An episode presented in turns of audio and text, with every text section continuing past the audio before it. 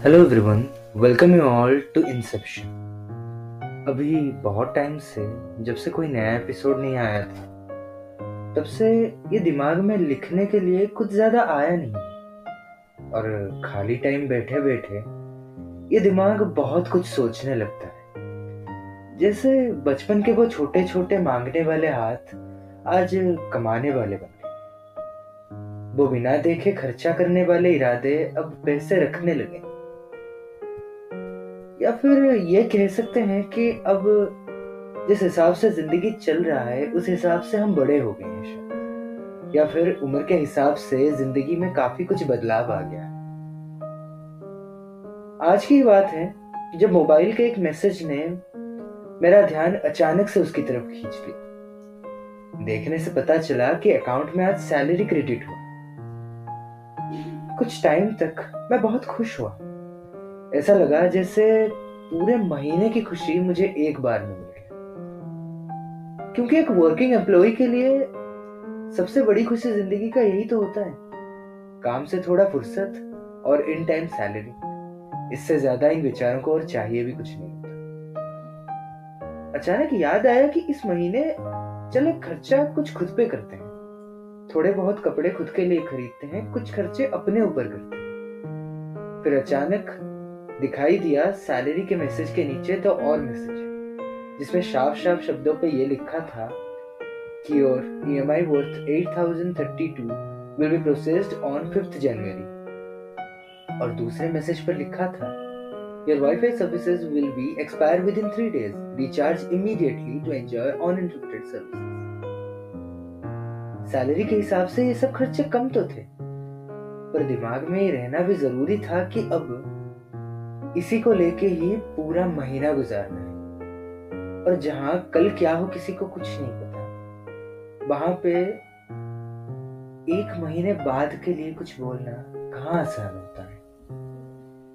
अब इतना कुछ सोचते सोचते पता नहीं कुछ देर चला गया। और फिर मोबाइल जब फिर से बजा तो मैंने देखा कि निकिता का कॉल आया था। हेलो? हाय आदि, कैसे हो? बस चल रहा है ज़िंदगी। यार शायद सबका एक ही सिचुएशन है। क्यों? ऐसा क्या हुआ तेरी ज़िंदगी में? वो सब छोड़ इस संडे एलुमनाई गेट टुगेदर है। तू आ रहा है ना? देख ऑफ़िस के बारे में तो तू जानता है। छुट्टी तो इतनी आसानी से मिलता नहीं है। अब देखना तो पड़ेगा। कोशिश करूँगा अगर आप आए तो। यार ये कोशिश करता हूँ क्या होता है? मुझे नहीं पता। तुझे आना पड़ेगा। अच्छा बाबा ठीक है। ज़रूर आऊँगा। ओके तो तू आ रहा है ठीक है? बाय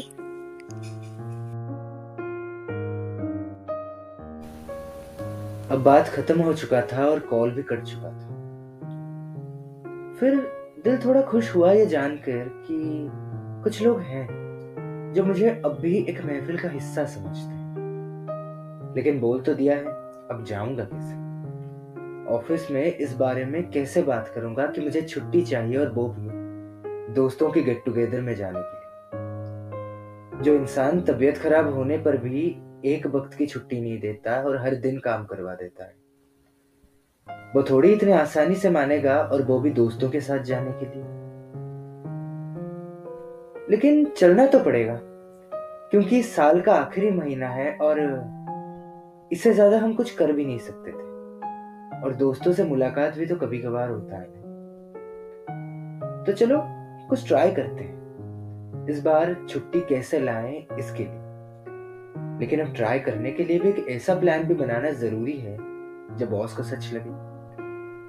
और जहाँ तक मुझे पता है कि कहानियाँ बनाने में थोड़ी बहुत एक्सपर्टीज तो मेरे पास भी तो चलो एक ऐसा प्लान बनाते हैं जो बॉस को बिल्कुल सच्चाई लगे और आप लोगों के लिए एक नया कहानी बन सके, जो आपको आगे सुनने के लिए मजबूर तो ऐसे ही सुनते रहिए इंसेप्शन आगे जानने के लिए कि आखिरकार बॉस ने छुट्टी दी क्यों? Thank you